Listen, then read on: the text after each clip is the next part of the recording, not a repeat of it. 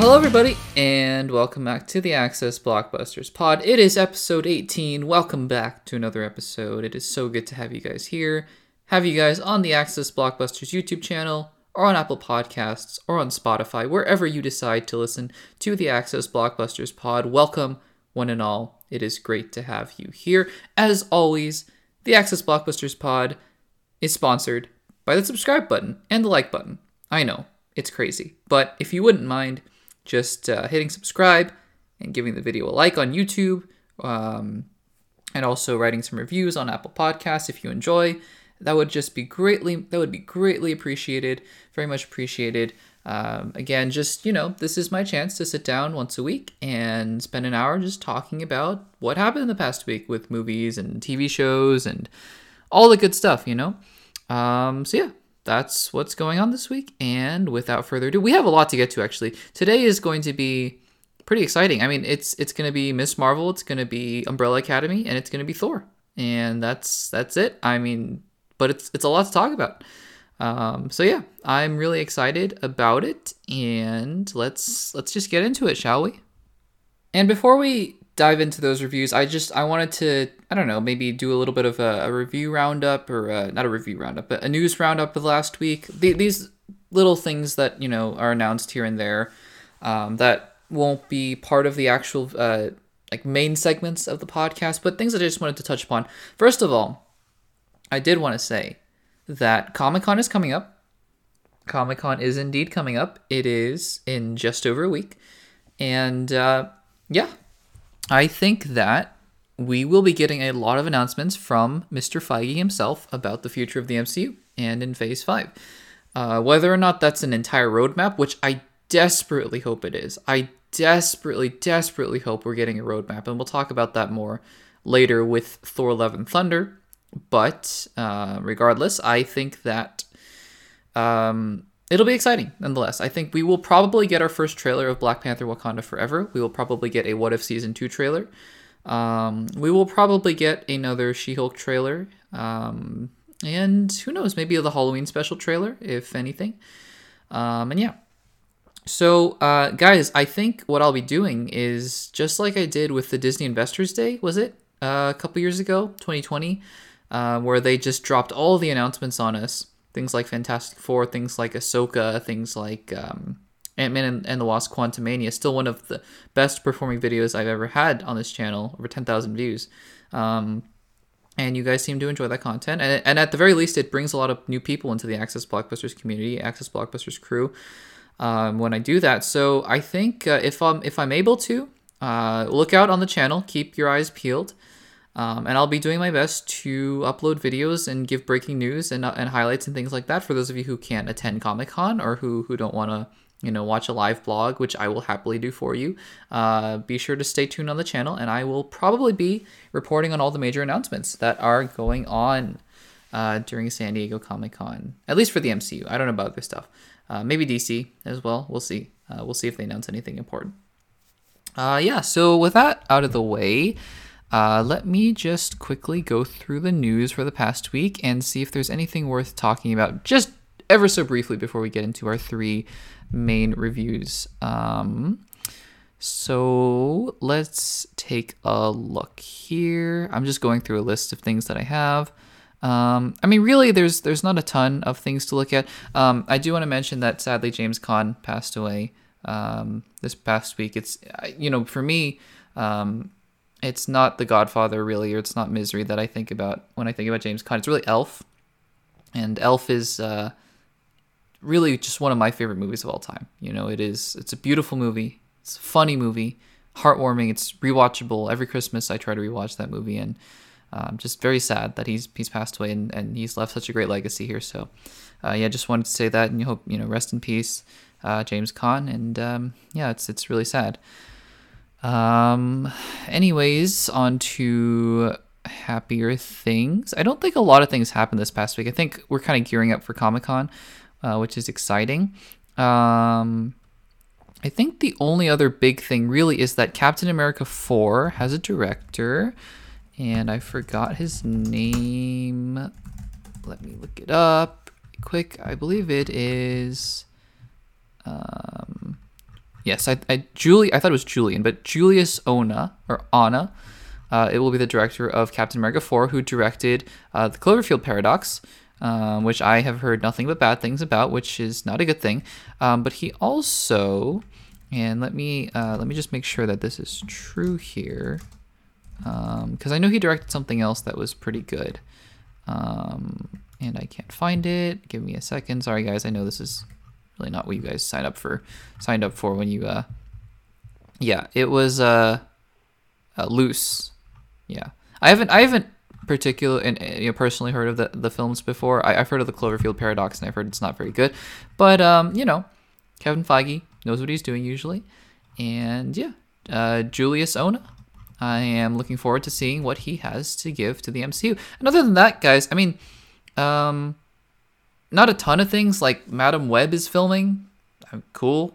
I guess. Uh, She Hulk and Andor are coming up. Uh, I did want to say also, I'm not going to make this its own segment, but um, just before we get into the Umbrella Academy, uh, which is up first, I did finish seeing The Boys season three.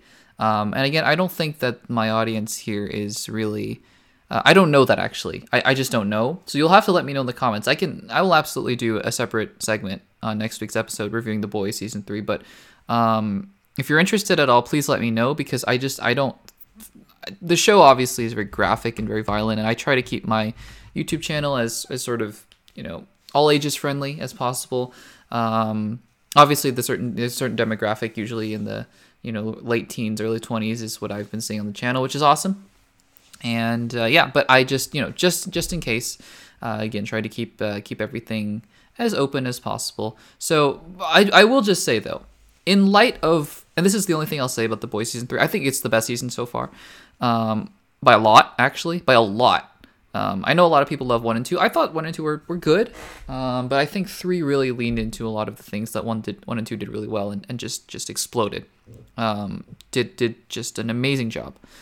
Um, all that to say though is that I you know in, in light of these Disney Plus shows on the in the MCU and in Star Wars, it's it's it's baffling to me that somebody from who's worked on a lot of Netflix shows or or HBO shows or whatever you know um, or Amazon Prime shows is not consulting with Disney and Kevin Feige because this this six part thing is not working. And it's it's astounding because I watched Stranger Things and I watched The Boys and I watched The Umbrella Academy and I don't I didn't love every single moment of every one of those shows, even though I think all all three of those particular seasons of those series were among the strongest of those of those series.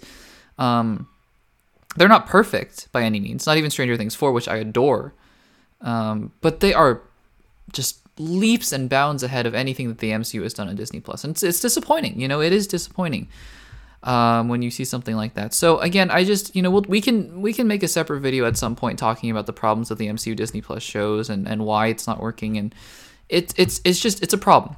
Uh, we'll talk about that with Miss Marvel, but first I want to talk about uh, the Umbrella Academy. But again, uh, I just wanted to say that I really enjoyed the season, and if you guys want to see more, hear more, uh, let me know in the comments down below. All right, let's talk about the Umbrella Academy. So, uh, I actually did a review of the Umbrella Academy uh, season two during the pandemic, right around the six, no, actually just like a couple months into my YouTube channel. You can check that out way back then. I'm sure it's a terrible video. Uh, just kidding. I love all my videos, but I, anyways, um, you get the point. Um, and you know, The Umbrella Academy was a show that was recommended to me by a friend, uh, who she really loved the show, and I thought, okay, well, I'll give it a shot. It's it's superheroes. It's sort of, it's based on a comic book, and and I know some YouTubers really like the show, um, so I gave it a shot and I'll be honest, seasons one and two were not my favorite. I think that the character work in the show is pretty decent. I think that, you know, you grow attached to the characters and learn to like them and love them.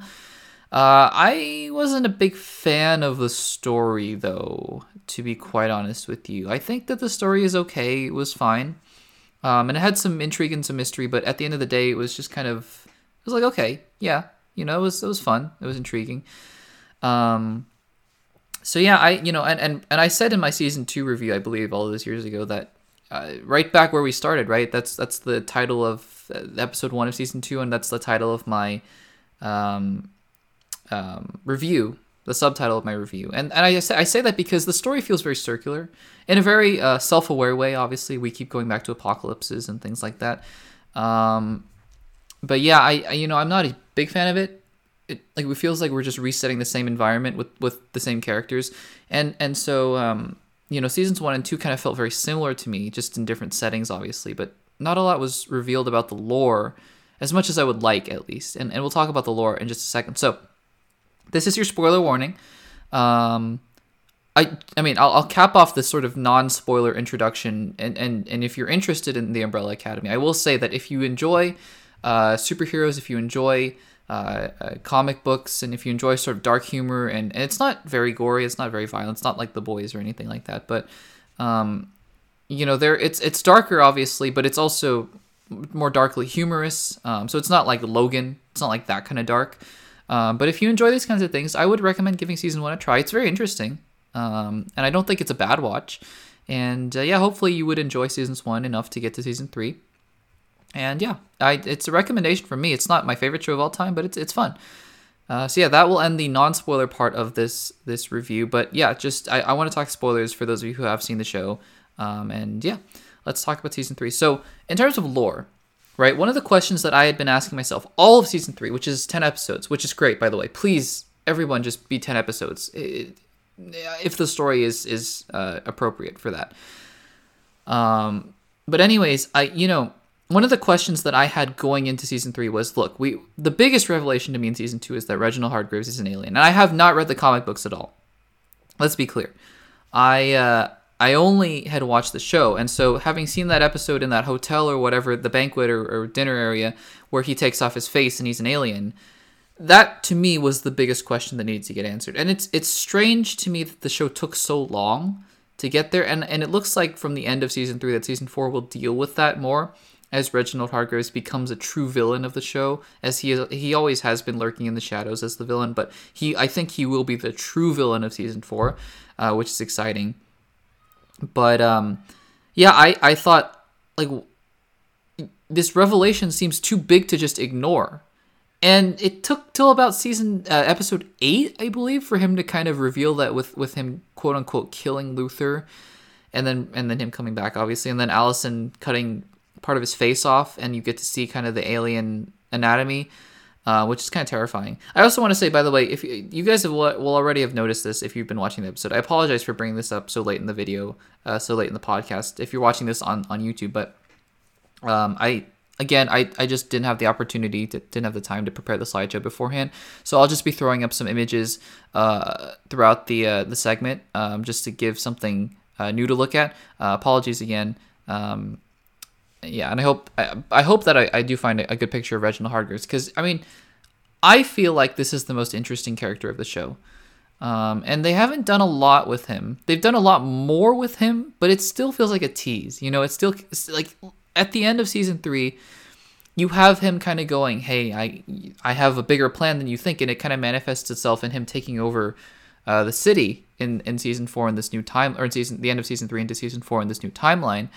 Um, but again, it it it kind of leaves me wanting a little bit. So I, I'm, you know, every season of the Umbrella Academy has left me wanting a little bit more than I would have liked, uh, which is okay for the most part. You know, like shows can, you, you know, you're supposed to kind of build the intrigue and and and do all that sort of stuff with with your shows and cliffhangers and things like that. Like I get it, um, but I think that the Umbrella Academy, for me at least, has has not been as successful with uh, toeing the line of um, you know giving uh, teasing future things right in future episodes and future seasons and uh, wrapping up your own season. I think season three was the most successful. Again, I think that season three was the best season out of out of all three seasons of the Umbrella Academy so far. Um, but I, I do think that it's still left me wanting a little bit. I, I think that uh, Steve Blackman is that his name, the uh, the creator of the series, uh, the television series, has said that season four is sort of his his final one that he had planned. Um, and I'm hoping that we get a lot more conclusions and a lot more answers to our questions in season four. So uh, that's that's that about Hargreeves, but Reginald Hargreeves. But let's talk about all the siblings. Um, you know, I think that the uh, you know, with given the real life events that happened, I think that the transition from Vanya to Victor was handled very uh, well within the show. I, I I feared that it would become a distraction. Um, you know, there there are a lot of ways that it could have been messy. Let's just say, um, in a lot of different ways. But I think that the way that sh- the show handled it was was good, um, and so I have no complaints there. As for Victor's character, um, I I was never the biggest fan of of, of Victor and and um, his character uh, and, uh, when he was Vanya in the past two seasons. I, you know, I um, I I never liked the character all that much, and, and to, to have him kind of be the center of all these apocalyptic events was fine. But um, again, I kind of I didn't mind that Victor took a little bit of a backseat in this season, although very important, obviously, with with the things with Harlan, of course. Um, so yeah, I think I think Elliot Page did a did a fine job uh, with the role. Obviously, there were some emotional moments that I thought were, were done very well. Um, so that was good. Uh, one of my least favorite characters. We can talk about the Sparrows actually as a collective. I think that the Sparrows in general didn't come off very well to me. Uh, I don't. I don't think that they were that. Um, I, I I feel like a lot of them were meant to be more likable than they actually were, but a lot of them just came off as jerks. And uh, so I'm not even going to talk really about Alfonso or, or Christopher or, or, Marcus or whatever. They, you know, very inconsequential characters as it turns out, as they were killed uh, very early into the season. But I mean, the couple of the main ones obviously were Ben and Sloan. And look, it's been a while, right? I've only seen Umbrella Academy seasons one and two only once, and I don't really plan on seeing them again. I don't remember Ben being played by Justin H. Justin Min or Justin H. Min or Justin Min. Um, being that unlikable. And I know it's intentional that he's unlikable, but I just think that Justin Justin's performance was not quite uh it didn't really translate for me. And I think that that might be a subjective thing, but the way that he talks through gritted teeth the whole season, like it um not gritted teeth, but he's enunciating every syllable. And it um I don't know. It, it just didn't really work for me as a character. I, I found myself very. I, I didn't really want to see Ben a lot, and I think that Ben is a very three dimensional character, and uh, was a little disappointing in that regard. I think Sloan was fine. I think Sloan was Gen- uh, Genesis Rodriguez, right? I believe that's her name. I think she was fine. Um, obviously, she and Luther had a lot to do. We can talk about Tom Hopper. I think that that Luther had a better arc in the season. Obviously, being you know uh, killed by uh, Reginald Hargreeves, but I think those two didn't have a lot to do in the show other than trying to unite the families together, which is important, obviously. Um, so I think that those two were fine. Um, I mean, just to kind of quickly go down the rest of them because I don't want to spend all day just listing off Umbrella Academy uh, siblings. Um, I think that five was fine as well. I think Aidan Gallagher always just gives the same kind of I don't care, but also I do care sarcasm and cynicism, um, which is which is good. It works well. Um, who else am I missing? Klaus, I think, actually had the most to do. I think Klaus was really interesting, and sort of his arc with with Reginald Hargreeves and seeking his approval. I think Klaus actually was was pretty good throughout the show. Uh, Diego, I I had also never really liked Diego that much, and I actually really didn't like Lila in season two at all. So while it was an improvement, the way that those two characters were written in this season, with Diego trying to you know and Lila being pregnant and all that sort of stuff, uh, still not a huge fan of those characters, honestly um, which is fine. I don't have to be a big fan of every single character in every single show. Not like Stranger Things, where I am a big fan of every single character. Um, uh, so there's that. I, I didn't love them. I didn't love Stan either. I think that that subplot was kind of meandering and, and all that. Um, am I, I'm saving Allison for last because I want to talk about Allison. I think Allison is really interesting. I think she is the only one that I missed. If I missed a sibling, I apologize. Um, that would be embarrassing. Um, yeah, I think that's it. Yeah, so let's talk about Allison. I think Allison actually had the uh, craziest and, and I think most appropriate um, arc in this show. And, you know, I, I think there's a lot to compare here with Wanda Maximoff and the MCU, right? Spoilers for Doctor Strange 2. Um, kind of grief and the, the chance to have it back, you know? I think both actresses played them played that arc very well. I think obviously comparing to WandaVision and Doctor Strange put together. I think if Doctor Strange had been a TV show, you would have gotten to see a lot more uh, of that manifesting. Uh, obviously, Wanda's arc, and you know, um, yeah, I mean, just like the the grief with the knowledge that you've done everything you can and you had to let it go, but there is still a chance to bring them back at the end. That's why Allison makes the deal with Reginald Hargreeves Um, I think that that's a really smart way to, to take the character. I think that you know she her making the villain turn, and I'm gonna assume she's gonna be the villain of season four, at least one of them, her and Reginald. I don't think it's a coincidence that she and Reg were were colluding towards the end of season three. Um, so that's uh, that's something to keep in mind as well. But I think that uh, uh, Emmy, uh, I, f- I forget her last name, but but Emmy does a great job. The actress who plays Allison does a great job in just presenting this hurt and this uh, not even guilt. It's not guilt. She doesn't have guilt for anything. It's more just like the, the heel turn almost, right? Um, I think she does a great job with that. So yeah, those are the characters. I think that the, the show really hinges on the characters. As for the storyline, um, I think that you know there are only so many ways you can do a world-ending apocalypse, and that's fine. Um, I also think that I I think the the the whole Hotel Obsidian thing or Oblivion Obsidian Oblivion thing. Um, I feel like the show was a little bit disoriented, and I think that it's it's interesting because watching each individual episode, I enjoyed each individual episode. I think that they're the the showrunners did a good job of of um, giving each individual episode its own arc and its own uh, narrative purpose. But then when you kind of look back and take a step back and watch the whole season, you kind of go, it's it's really just about this Kugelblitz and, um, I mean, you know, at the end of the day, then they go to the project uh, project Hotel Oblivion and they enter this portal, and then there's this monster, these these guardian monster guys who are terrifying because they're bugs, and I don't know what they are, and ultimately it was a little disappointing. Um, although the finale, obviously, I think the finale was great. Um, but yeah, I think that you know the story of season three was not my favorite, but I think that a lot of the stuff that was done within the story was done really well. Like the stuff with Klaus and, and Reginald Hargreeves, and I think the, the the last couple episodes in Hotel Oblivion was good. Um, I just think that how we got there was a little bit messy. I, obviously, uh, again, speaking of just sequences that I will I will treasure forever in my heart, um, like with Stranger Things with Eddie and his guitar solo. Uh, a sequence that I have rewatched already numerous times is the Footloose sequence in episode one. How awesome is that sequence? If you're still listening and you haven't seen the Umbrella Academy eh, for whatever reason, uh, it won't mean as much to you because you don't know the characters. But just go on YouTube and watch the Footloose sequence from season three. It is one of the best sequences of television I've seen in just ever. It's it's so funny and it's so fun and jarring in a good way. And just like with Eddie's guitar solo, it just it it just I want to rewatch those sequences over and over and over and over again. Good music, right? Good music in shows does a lot. You know, does a lot. So yeah, I mean, I think season three was good.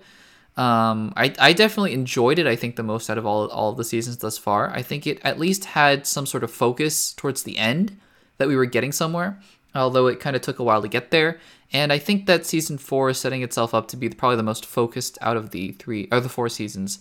Um, so I'm excited for season four. I'm excited to see uh, where the cast goes.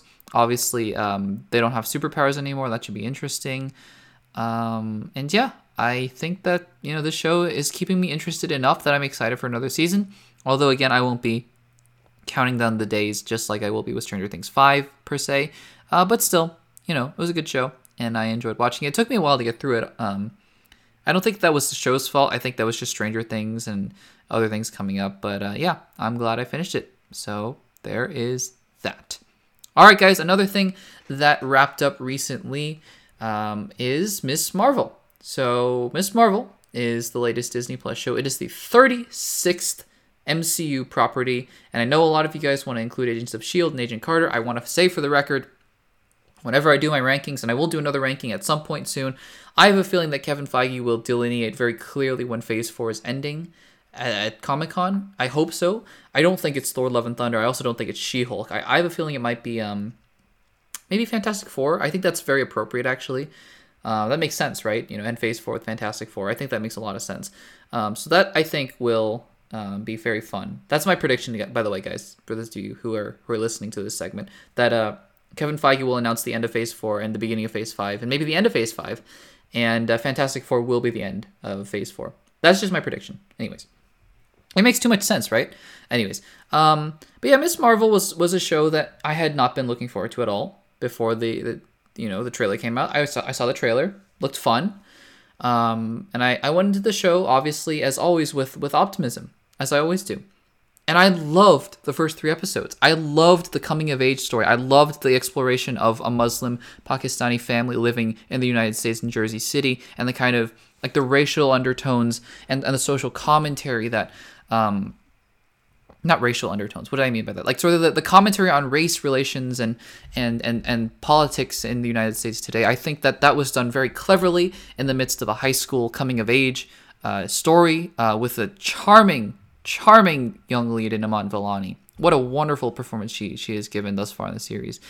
Um, I love the stylistic choices of the text bubbles and the graffiti on the walls, and, and just her discovering who she really is, and the family dynamics with uh, Muniba is that is that the mother's name, um, and uh, Yusuf I believe is the father's name. Uh, let me look that up. I, I want to make sure I get that right. I I believe I miss uh, spoke the other day, and um, Miss Marvel cast. I, I just want to make sure I get these names right because I, I am not Pakistani. I'm not, so I just want to make sure. Um, there's Bruno. Uh, there's Kareem and Kamran. That's always confused me. Yeah, Muniba um, and Yusuf. Yeah, I mean those two actors, and also um, again, I don't want to mess this up. Amir. Yeah, Amir, the brother's name. Um, I love the brother as well. I love uh, his wife. I, I just I think that the show cast all these characters so impeccably well, um, and I thought the first three episodes were just fantastic. Now the clandestines, you know, they weren't my favorite in episodes one, two, and three. Um, but I didn't think they detracted that much from the show. In fact, I even think that that uh, Najma, the uh, the mother of uh, this is Kamran, yes, Kamran, um, was was good in episode three. But again, she kind of turned into a villain. But I thought, you know, it's fine. Like episode three, it, the ending was was fine. Like with the, the fight in the uh, the wedding banquet hall. The wedding scene, by the way, is awesome. It's just awesome. You know. Okay, so then we get into episode four, and we get into episode five. And now looking back at the show as a six six part series, it's it's very clear to me now. Like I said in the last episode, my last uh, Miss Marvel review, episode five um, and episode four, I I don't dislike them because of the elements of going to Pakistan. Like I said, it's the combination of going to Pakistan, which I loved. I loved exploring the culture of Pakistan and and and really seeing another side of the MCU and another side of the world, quite frankly. Um, but like I said, it felt very jarring within this show because the show had been very grounded. It had been very, you know, uh, high school focused, high school centric, and it. Now looking back, I can I can very confidently say that those two episodes feel like two episodes of season two, maybe where where Kamala goes to Pakistan and and has another threat to face. So that was disappointing to me because those two episodes felt crazy rushed. Um, for any of you who think I, you know, I, am not gonna blame you if you like those episodes at all. Again, uh, everything, you know, all these episodes, it, it hits you in a different way, and that's fine. So if you like these two episodes, you know, I'm not trying to, to discredit that at all. But I'm saying that they didn't work for me. And part of the reason was because you introduced all these new characters into the show. Um, like like like uh, Kareem and and um, his mentor, I forget his name. Um, Walid, I'm gonna mispronounce it. I'm to forget it. So I just want to make sure. Um, again, I don't want to be disrespectful. I want to uh, honor uh, the cast. Yeah, Wal, Wal, Walid. Walid. So, again, I, I, I, apologize. I am uh, doing my best. But um, yeah, anyways. Um, uh, apologies if I've, if I've inadvertently offended anybody with my mispronunciations. I, I do sincerely apologize for that. Um, anyways, yeah, so I, you know, those characters were introduced so rapidly and so they were so rushed that it was really hard to care about them you know? And i, I do appreciate the the backstory with aisha and the bengal and stuff like that. Um it just felt like a different show. And not not a good one in my opinion. Not at least in the context of of the first three episodes that we'd been given you know so there's that um and then we get into episode six. And also, by the way, in episode five, the clandestines who had been the villains of, of season one disintegrated for no reason. Because, I mean, for all this talk about the Noor dimension kind of trying to overtake America or, or the world or whatever, you know, spoilers ahead for season episode six, none of that happened. Um, and so as I went into episode six, I was like, okay, you know, what are we going to get here? Uh, here's what I'll say about episode six the parts of episode six that tie back into episodes four and five don't work still. They still don't work. Um, I'm sorry to whoever plays the, the, the character of Kamran. I don't think it's his fault. I think that Kamran is just so poorly written, along with the rest of the clandestines, that it just it doesn't work. It um it feels rushed. It feels out of nowhere. Um, and also, Kamran was gonna implode with the energy or whatever, like halfway through the episode, episode six, and then he's he's fine at the end, and he meets Kareem, two characters I do not care about at all in the slightest, at all, which is disappointing to me that they, they they're gonna choose to focus on that, and also just skipping ahead to the resolution of the episode. I mean, like Miss Marvel, Kamala is like, hey, let's you know go to the docks, go to the harbor, you know, someone will meet you there and that's it. Like we don't see him going to the harbor. We just kind of see him disappear, and that's the end of the episode. That's that's effectively the resolution of the episode. So again, all the stuff from episodes four and five don't work at all. Everything else that ties back to episodes one, two, and three work tremendously. The finale in itself, as a standalone episode, and as an episode that ties back to episodes one, two, and three, is awesome. It is an awesome episode. I, I wrote this in my community page uh, shortly after I, I watched the episode. I said that this is a great finale for a different show than what we've been given in episodes four and five. Um, there is a great show of episodes one, two, and three, and then a separate, a different, you know, version of episodes four, five, six, maybe even seven, like four extra episodes sandwiched in between the finale and episode three that make this the best Disney Plus show that Marvel has done better than WandaVision. Unfortunately, instead of that, we got episodes four and five, and then we got a finale that felt kind of rushed because it didn't really tie up everything together that it had promised to, you know, it had been promising to tie up. Um, which is a bummer, right? It's it's a bummer because this this show, while it is my second favorite Disney Plus MCU show, I think pretty pretty squarely over Moon Knight right now. Um, it still is not great. I, it needed two more episodes, I think, like I needed an episode four in between the actual episode three and four, and I needed an episode six in between the actual episode five and six. I think, you know, it just needed a couple more episodes. Um, but that being said, like I said, this episode in itself is awesome, and I don't think it's any surprise that it, it, it is because it stuck to the the style and the tone of episodes one, two, and three. You get a lot of the stylistic uh, imagery again with with the you know the planning on the on the chalkboard um, you get Bruno back and Nakia back, and I love those two characters. They were great. They were great in this series, and and you felt their absence in episodes four and five, which is disappointing. But again, they're here, and I I really I just had a great time with the finale. I I love the line. Um, you know, I think that it's interesting that Damage Control is the villain of this series, which I think they could have been the villain from the beginning. Honestly, you didn't need the clandestines in this series. Honestly, that's my problem with Miss Marvel. I, I just realized now. Just take out the entire clandestine part of this this show, make it its own season, season two, uh, after the Marvels or whatever, and just have it be Damage Control. Have it be Damage Control trying to find this, you know, enhanced individual, and she's trying to figure out her powers. That's really what I think the show should have been alas. Anyways, um, you get that agent uh, Deever um, again, who you know is is is uh, appropriately annoying and infuriating, which is which is what the character is supposed to be. Um, agent Cleary, it seems like, is a little bit more level-headed. Uh, the guy from Spider-Man: No Way Home, although he is still kind of a jerk, but you know a little bit more level-headed. Um, but yeah, you get this whole awesome, fun montage action scene um, in in the high school. Zoe is back for no reason, I think. I was a little surprised by that, but again, like I, I think the humor of the show kind of returns to where it had been before. I laughed a few times throughout the episode. I love the line where um, Kamala is trying to reveal um, to her parents that she is Miss Marvel, and and the, and and Muneeba, the mom, is like, "No, I, I already told them." And I thought that was so funny. That was so well done. I love the line where uh, they go to the the the damage control goes to the mosque, and the guy's like, you know, he, he, he says this really profound profound quote or whatever. And uh, you know the agent uh, is kind of like brushing it aside in a very dismissive and you know frankly not a great way. And the guy's like actually that was abraham lincoln. And i thought that was so funny. I, I don't know. That was like the funniest li- line to me in the entire episode. Uh, also bruno dancing uh, didn't know i needed that in my life but i guess i do because that was hilarious and i thought that was so funny.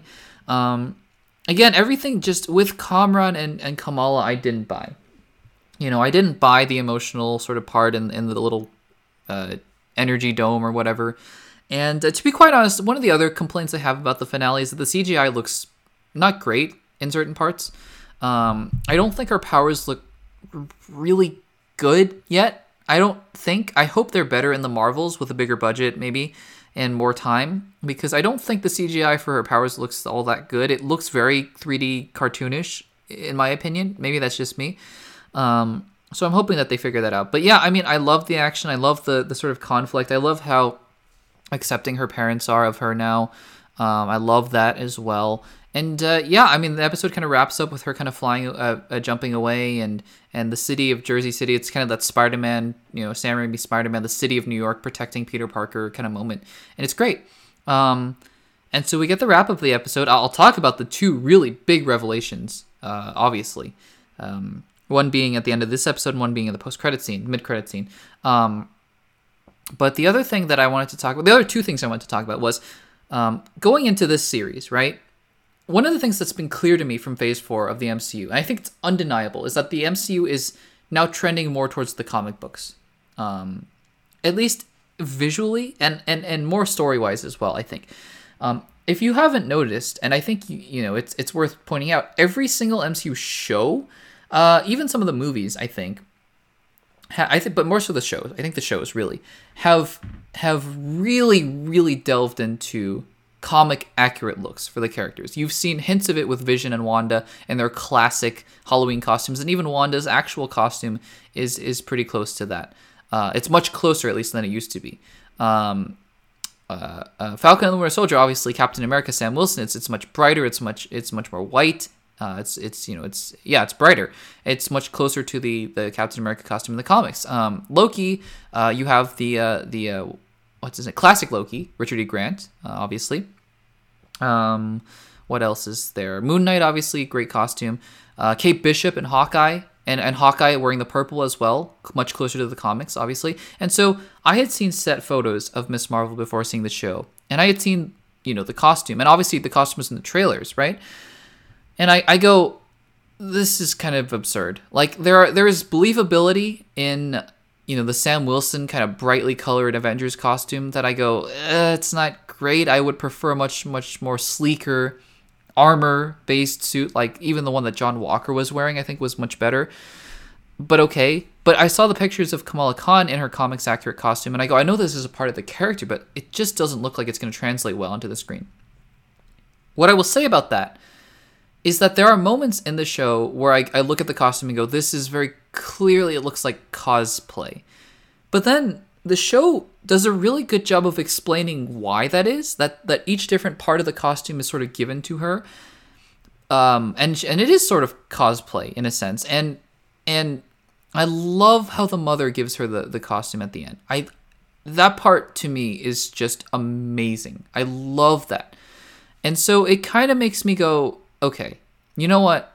Like I I don't think it looks it translates super well. It's very you know it's it's bright. It's comic booky, right? With a scarf and but you know what? I can buy it. I can buy it. The other thing that I was a little hesitant about, and it shows serves me right, is the name. How do you come up with the name Miss Marvel organically?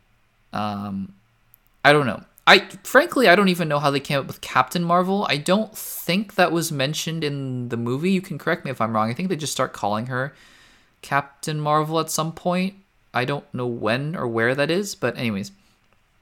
And I thought, okay, well, like you have Moon Knight, which makes some sense. Hawkeye, you know, whatever. Captain America. Miss Marvel was was always a little bit of a stretch, and She Hulk is also a little bit of a stretch to me. I know that that's supposed to be satirical and, and spoof and parody and whatever, um, but I was like, how are you going to get to the conclusion of Miss Marvel as the name? And they sold me. The conversation that Kamala has with her dad is one of the, again, it is emblematic of the best parts of this show. It is beautiful. It is heartfelt. I love, I don't, I don't know if this is, I'm sure it's true, obviously, it's in the show, that Kamala means Marvel in Urdu, I believe. I, just, I, I love that conversation that, that that he has with her, and he says, "You've always been our Miss Marvel," and I, I go, "I'm sold. I'm sold. That's it. That's you know." It, it goes to show you how a well written show can really pull almost anything off. You know, um, so I really was a big fan of that. Um, and obviously, let's get to the two big reveals. of the show. And this the first one left me gasping because I thought, oh, maybe so when Bruno started talking at the end of this the show, obviously, I thought um I thought he was gonna say you're an inhuman. Like there's something inhuman about you. And I was like, yeah, yeah, yeah. Like tie into, you know, her comic book origins or whatever, and maybe bring in the inhumans or whatever. And then he says, like a mutation. And the X Men 97 theme starts playing.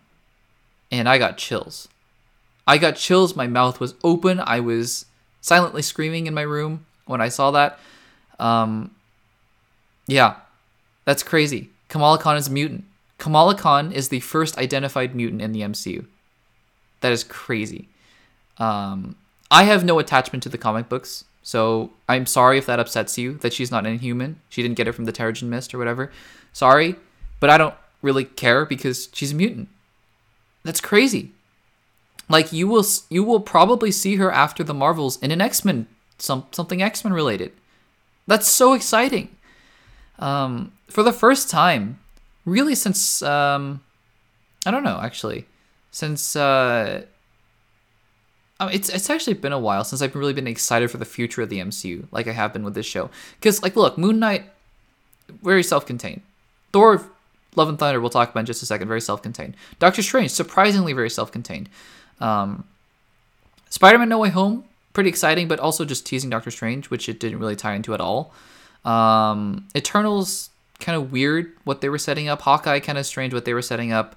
Um, you know, Shang-Chi. Shang-Chi, actually, I was very excited for the future because, you know, you tease that the Ten Rings have this crazy technology and, and all that sort of stuff. So I, I, you know, Shang-Chi and Miss Marvel have really gotten me excited for the future of the MCU thus far. And I don't think it's any surprise that it's dealing with the same cir- circle of characters, right? With, with Bruce Banner and with Carol Danvers and uh, sort of the pseudo Avengers, whatever they are right now.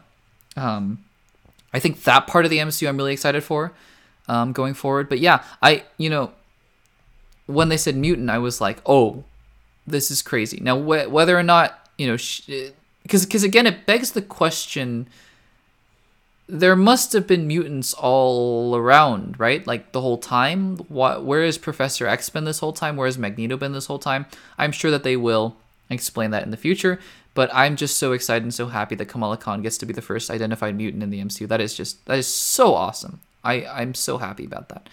Um, and then let's talk about the post credit scene really quick before we jump into Thor: Love and Thunder. I uh, this episode might be a little bit longer. Apologies for that, but uh, I wanted to, wanted to get through everything that I want to talk about.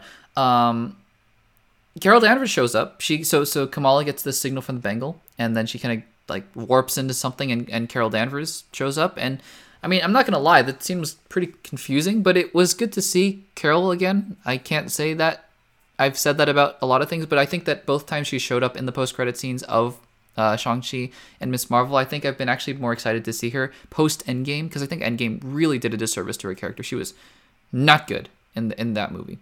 One of the things I really don't like about Endgame is Carol Danvers, but uh, I'm excited now. You know, Miss Marvel re- will return in the Marvels, and I I'm gonna be honest, I hadn't been looking forward to the Marvels. I said this in my community post, but uh, I love Kamala Khan. I think that Brie Larson is really coming into her own as Carol Danvers, just like how Chris Hemsworth it took a few movies to get into his own, come into his own as Thor. I think that Teyonah uh, Parris has has the ability to be, you know, to do really well as Monica Rambeau, and Nick Fury will be back, and I'm sure Ben Mendelsohn will be back. Will be back, and I am just so excited to see what happens. Uh, not so excited. I'm I'm more excited to see what happens in the Marvel. So yeah, as a whole, Miss Marvel I think had four awesome episodes and two pretty poor episodes. Um, and um, yeah, it will not rank in the top 10 of the MCU. It could have. It very well could have topped WandaVision in a different universe, but um, it will rank towards the upper echelon, I think, towards the upper half. And I'm very happy about that. You know, I uh, hadn't expected much, but this is my favorite, second favorite MCU Disney Plus show. Super happy about that. And with that, let's talk about the other MCU property that came out just recently Thor, Love, and Thunder. So, this will be a full spoiler review and discussion. I will be taking questions that I got from the community page. If you guys have questions um, for upcoming MCU projects like with She Hulk and with uh, uh, Black Panther Wakanda Forever. And if I will be taking questions, I will be posting that on the community page. Uh, so check back there, and your question will be featured on the podcast. Your name will be shouted out, um, and all that sort of stuff. So make sure to check back there. But this will be a full spoiler review and discussion. I'll be talking about a lot of th- different things about the movie and uh, answering your guys' questions as well. So, Thor: Love and Thunder. Spoilers ahead. You've been warned. I um, I'll start. I'll start out by saying this. I love Ragnarok. Ragnarok is a top ten MCU movie for me. I love Ragnarok. It is funny. It is not as I, I I don't think the serious moments hit as much as they do for other people. When Asgard is destroyed or when Thor loses Odin, I don't think Odin's death really is. I don't think it has the same dramatic weight as I think it, it was meant to. Um, but I love Thor Thor Ragnarok. I love Jojo Rabbit, one of my favorite movies of that year that it came out. Taika Waititi directing and playing uh, Hitler of all people in that film. I think he did a really great job in that, ironically, um, in a spoofy parody way of, of Hitler. And uh, yeah, I I think Taika Waititi is great. He did a great episode of The Mandalorian as well. Um, so I'm super excited about about his Star Wars movie. Um, Thor: Love and Thunder. The, the, trailers for Thor: Love and Thunder have looked awesome, funny, um, and and endearing, maybe even and scary with Gorr the God Butcher, Christian Bale's Gorr the God Butcher. And so, I mean, I had no, um, I had every expectation that that while I didn't need Thor Love and Thunder to replicate Thor Ragnarok, I thought it could be to the same level, potentially. It turns out, in my opinion, and this is just my view, so if you love the movie, if you hated the movie, I'm just here to tell you my view. In my in my view, uh, Thor Love and Thunder didn't come close to Ragnarok. And that's okay. It didn't need to. Um, However, I think it is also fair to say that Thor: Love and Thunder to me is a disappointing movie, and not just disappointing because it didn't live, live up to uh, Thor Ragnarok, but because I think it itself, in its truest form, in its best form, based on the story that they gave, could have been a lot better. And I'll talk about why. Because ultimately, ultimately at the at the end of the day, Thor: Love and Thunder kind of sits now at, in the middle towards the bottom like like the sort of if if if 50% is the middle maybe towards like the 40 40 percent of the MCU. Uh, not way down at the bottom, obviously, but you know, like hovering middle to lower middle um, of the MCU. And and I'll tell you a couple reasons why. First of all, at least for me, and I'll, I'll, talk about the negatives first, and then I'll talk about all the things that I really liked about the movie. Um, and then we'll take your questions, and we'll be out of here. But um, to start off with the negatives, I I didn't think the movie was nearly as funny as Thor Ragnarok, and I'm not sure why that is. Comedy is comedy, so I'm just gonna say this out, you know, up front because this is probably easily the most subjective part of this entire review. I, comedy is just so inherently subjective. Um, I was just a little surprised because I love the humor in Ragnarok, and I didn't I didn't laugh as much as I did in Ragnarok as in, as in Love and Thunder. Sorry, did I say that wrong? I didn't laugh as much in Love and Thunder as I did in Ragnarok. Um, I think that it, it's interesting because there are there are a lot of similar kinds of jokes that are made in Thor Thor Love and Thunder as they are in Ragnarok, um, but I think also that it dives a lot deeper into just the sillier slapstick comedy. Sorry guys if you can hear things moving around. I just have to plug something in. Um, but anyways, it, it dives a lot deeper into just this silly, goofy aspect of the character. And for those, you know, for all the people saying Thor is really dumb in this movie, um, I don't think he's as dumb as the trailers make him look out to be. Uh, I think he's just he's funny and he's he's he's not it's not as serious as he used to be. Um, but again, I you know I think that it, it's it's a natural progression for the character to me that I buy that. But I for whatever reason the humor for the most part didn't really work for me, um, which is unfortunate. I don't know why. And the humor is a big part of the movie, obviously. Uh, I think the funniest part of the movie is the screaming ghosts. I love the goats. They're so funny, so funny to me. Um, and uh, the whole Stormbreaker Mjolnir thing, uh, being jealous of each other, minus the him pouring beer onto Stormbreaker. Uh, that that part didn't quite work well for me, but you know whatever, that's fine. Um, yeah, I I didn't, I don't know, I just I didn't find a lot of the movie as funny. I I chuckled. Let's just say I chuckled in this movie more than I laughed. So that's I mean that's one thing up front to note is like I I didn't find the movie as funny and, and therefore I probably you know that's probably why a I you know right off the bat I didn't like it as much as, as Thor Ragnarok. Um, but to me this movie also had a balancing problem, and I said this immediately after I came out of the movie, and I still maintain this to this day. I've only seen this once, seen it once. I've seen it about a week ago. This movie should have been longer, and not just arbitrarily longer but I think that this movie needed specific aspects that it was missing to be inserted in, and it could have done with an extra 10, 15, 20 minutes of runtime. Here is specifically what I think this movie needed. This movie needed, I think, Jane to reveal to Thor that she had cancer right from the beginning. I think that having that emotional dread and weight throughout the movie allows you to still crack the jokes and whatever at, at Omnipotence City or whatever but it it carries that weight from the beginning until the end, right? And I think that having it the way that it is now, it kind of is just like Jane is like, I have cancer, and Thor's like, oh, and he turns serious for a second, and then it's like, I as, as sad as this makes me, I didn't feel anything when Jane died. I know a lot of people did, but it was because I felt something missing. I loved. I guess I'm just interweaving things I liked and didn't like. I, that's what I meant. What I'm doing, I guess. Um, I loved the backstory and the flashbacks with Thor and Jane. I loved that. I loved that the, the Taika fleshed out their character and their romance. It felt so much more real. It's so much more uh, true to life, you know, as a real relationship and a breakup. I loved that part of this the, the, the movie. I have no complaints about that. And I think that I just would have felt a lot more if um you know, if just if if Jane had told Thor that she had cancer earlier on. Because I think that there are really serious parts of the movie that that I think just needed to be balanced in, in there a little bit more earlier on. So there's there's that thing. I needed more of Gorr. I've always said, right, there's a difference between a good performance and a good character. When you get both, it is rare. Um, it is it is welcome especially in the MCU and especially in the MCU villains uh, catalog. But it is rare, but it is welcome. And you get things like Killmonger. You know, you get Thanos, you get Vulture. Good characters, good performances. Christian Bale is Christian Bale. He's awesome. He gave a great performance. I still think this character, while better than most of the other Thor villains, which isn't saying a lot in my opinion, I needed to see more. And I, have always said this about about the Thor villains. I think that Hela a lot of people think Hela's a great villain. I disagree. I think Hela's a pretty poor to average villain.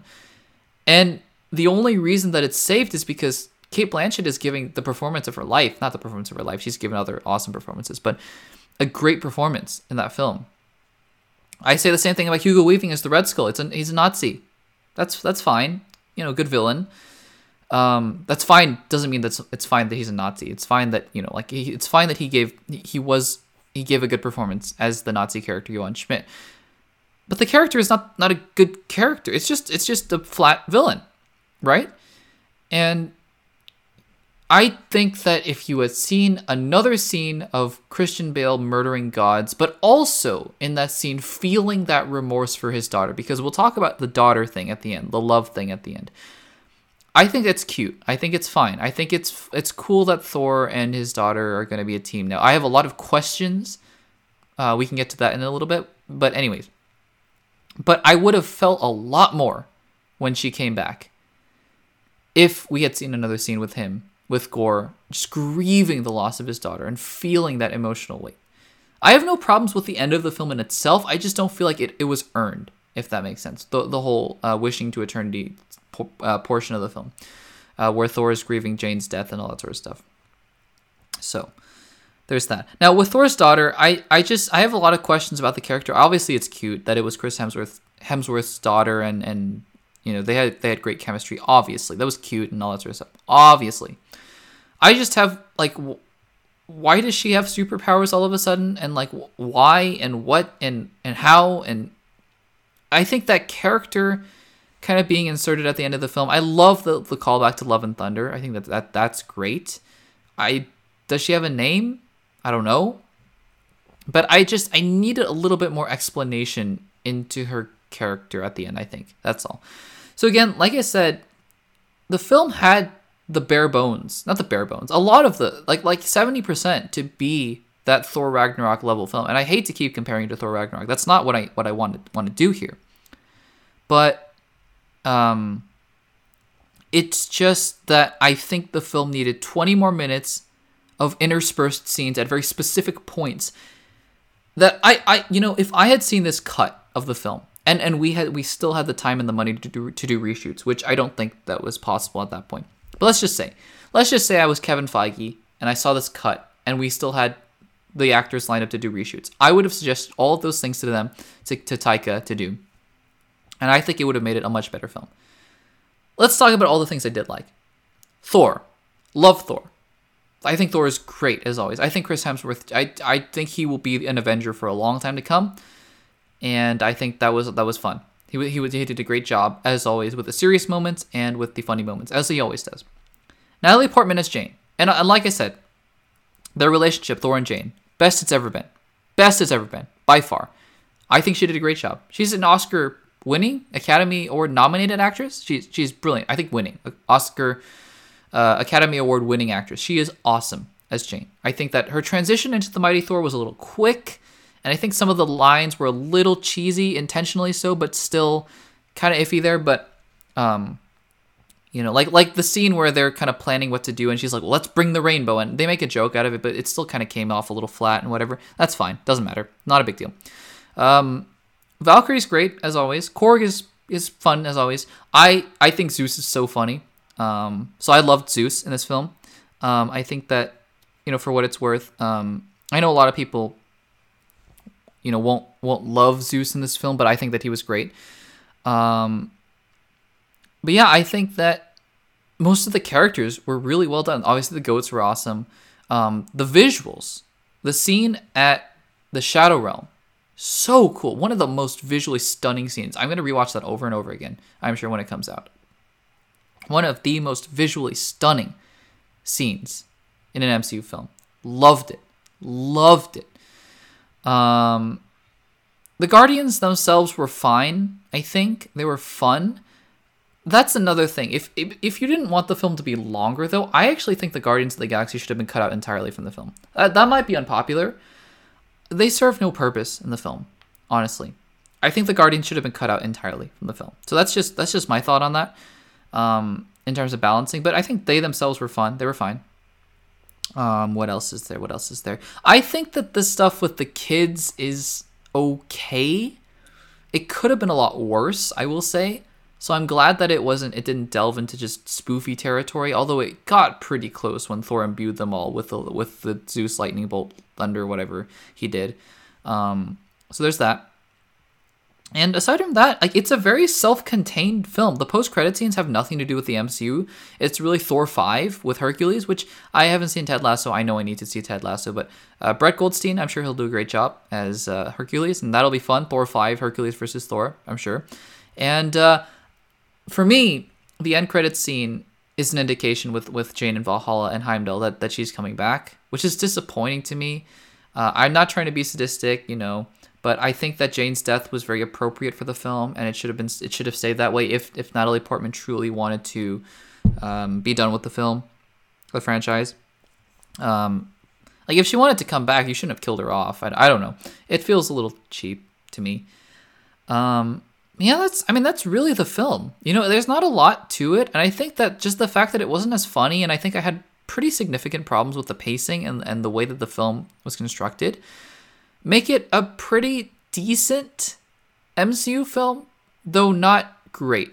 It's good, it's not great. And there are a lot of MCU films like that, which is, you know, a little disappointing. I think that I do think that I like Doctor Strange of the Multiverse of Madness a little bit more at this point in time. Um, we'll see though. We'll see where the ranking goes. Um, so with that, I'm going to be taking uh, some of your guys' questions. Thank you to the two of you uh, who submitted the questions. I will pull them up right now. Let's see where they are. And where are they? Where are they? Where are they? I have them up somewhere. They're there. Okay. So again, if you guys want to submit questions, just keep an eye out on the community tab. Um, and I'll be uh, yeah, I'm always posting polls and questions out there. So if you guys ever want to you know do something there, uh, respond, interact, uh, I'm always out there. And yeah, so let's take a look here, shall we? Uh, okay, first question from fellow YouTuber and good friend of the channel, Super Wise. Are you excited for Thor's future past Love and Thunder? Uh, I personally am. Sorry, I just got to get closer to the mic to read it. Got to get closer to the mic to read the question. So if it's a little louder, I apologize. Anyways, I personally am. Thor being a father and raising a child, a new arc uh, for the character. Cannot wait for that dynamic. Uh, thank you so much, Superwise, as always, for submitting a great question. Um, am I excited for Thor? I this might be unpopular. I'm not going to say no, but I don't think I want to see another Thor film for a long time. I think the next time he shows up, I, I agree. Him being a father is a new way to take the character, and I think that that's good. I think that'll be fun. I really do think that that'll be fun. Whether or not it's it's India Hemsworth, uh, his daughter, playing the character, who I mean, I'm sure she was adorable, but I'm sure that they're gonna recast the char- the character and bring in uh, probably a more experienced uh, young actress to play the role, as they did with um, Cassie Lang. Um, too much chagrin, I would add, by the MCU fans. But anyways, um, that what that that's a different scenario though. That's because we we already got an, an older Cassie Lang in, in Endgame um, and recast her. But like I don't think anyone you know, like because um, they needed an older stature version of, of Cassie Lang. Um, from the younger version, they, they brought in Kathryn Newton. Um, I'm sure that they'll do the same thing here if they're really doing Young Avengers. But, uh, anyways, am I excited for Thor post Love and Thunder? I'm I'm gonna say that I love Thor as a character. I love Chris Hemsworth, and I think that I'll I'll be ready to see him again in a Thor adventure at some point. But for now, I think that I'd just rather have him be in team up movies for the time being. I think that we I've gotten my fill of Thor. I think that the best Thor has ever been was Infinity War and, and not Endgame, just Infinity War. I love Infinity War Thor. The emotional, brutal parts of Thor, but also the comedy and the jokes. I love that. So I think, yeah, I, I'll be excited to see a Thor versus Hercules movie if that ever happens, but um, I I just don't know. You know, I just don't know.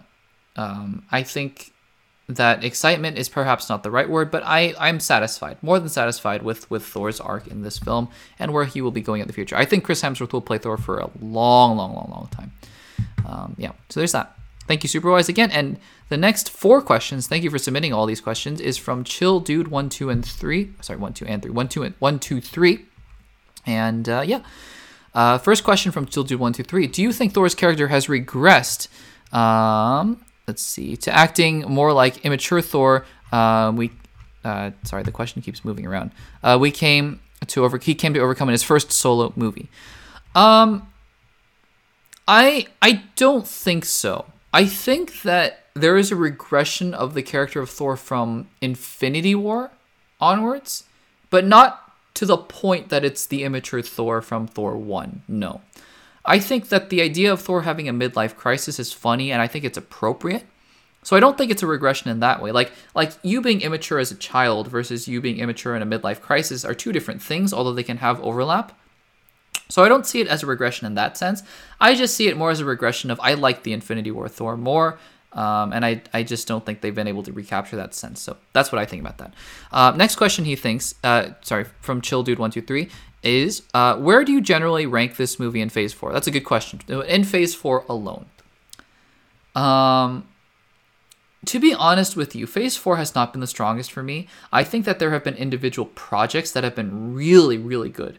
Uh, WandaVision, Loki, not Loki. Sorry, I didn't like Loki. Scratch that. I don't know why I said Loki. WandaVision um, Eternals, Shang-Chi, Miss Marvel, really strong projects. And, and a lot of those projects are floating in the upper end. And then you have a lot of projects floating in the in the lower end. What if Falcon and the Winter Soldier, uh, Loki, um, and then you have a few kind of just in the middle: Doctor Strange two and Hawkeye. And I think Thor: Love and Thunder kind of fits in that that range. Thor: Love and Thunder kind of fits in that Doctor Strange two and Hawkeye realm. Um, you know, it was it was they're they're good they're good they're fun, um, but not transcending to the I, I love Eternals by the way, so not transcending to the that kind of level of Eternal Shang Chi and, and WandaVision if that makes sense. Good question though. Uh, number three from Chill Dude One Two Three. Did you like Jane as the Mighty Thor? Yes, I did. Uh, I think that if there was room for the character to grow, I would have liked to see more. I was more than happy to see her arc finished in this film. I'm a little bummed that they faked her death out again just as quickly in the post credit scene. So you know, there's that. But as was I a fan? Absolutely. I think Natalie Portman was the best that she had ever been in any of the Thor films. I, I, I really liked her uh, in this film. And the final question from Chill Dude One, Two, and Three: Were the Guardians of the Galaxy underused, or is it good they didn't overstay their welcome? And I've I've addressed this question already. It's a good question. I think they shouldn't have been in this film at all. I don't think that anything that they did in particular made them overstay their welcome.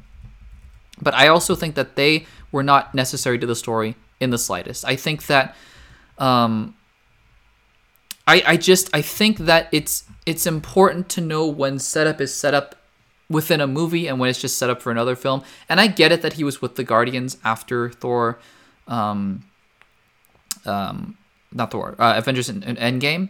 But I think that it would have sufficed just to have them in a montage of Thor training and all that sort of stuff. Even just Thor lifting the Benatar was an implication that they, he was with the Guardians. I don't think they needed to be in this film at all. I don't. Um, I'm not disappointed that they were. I think they were fine. Um, but yeah, I just I don't think they needed to be in this film at all. So there's that. All right, guys, and that will do it with uh, for Thor: Love and Thunder. I thought the film was fine. I thought it was enjoyable.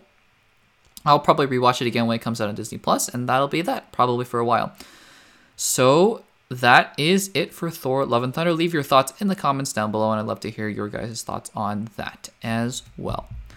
And with that, guys, we have reached the end of another Access Blockbusters pod. It has gone a little bit over an hour. I apologize for that, but uh, again, it's just it's fun to talk about these things with you guys, and I'd love to hear your guys' thoughts in the comments down below. So if you guys have any thoughts, if you guys are disagreeing with me or agreeing with me, let me know in the comments down below. I'd love to hear your guys' thoughts.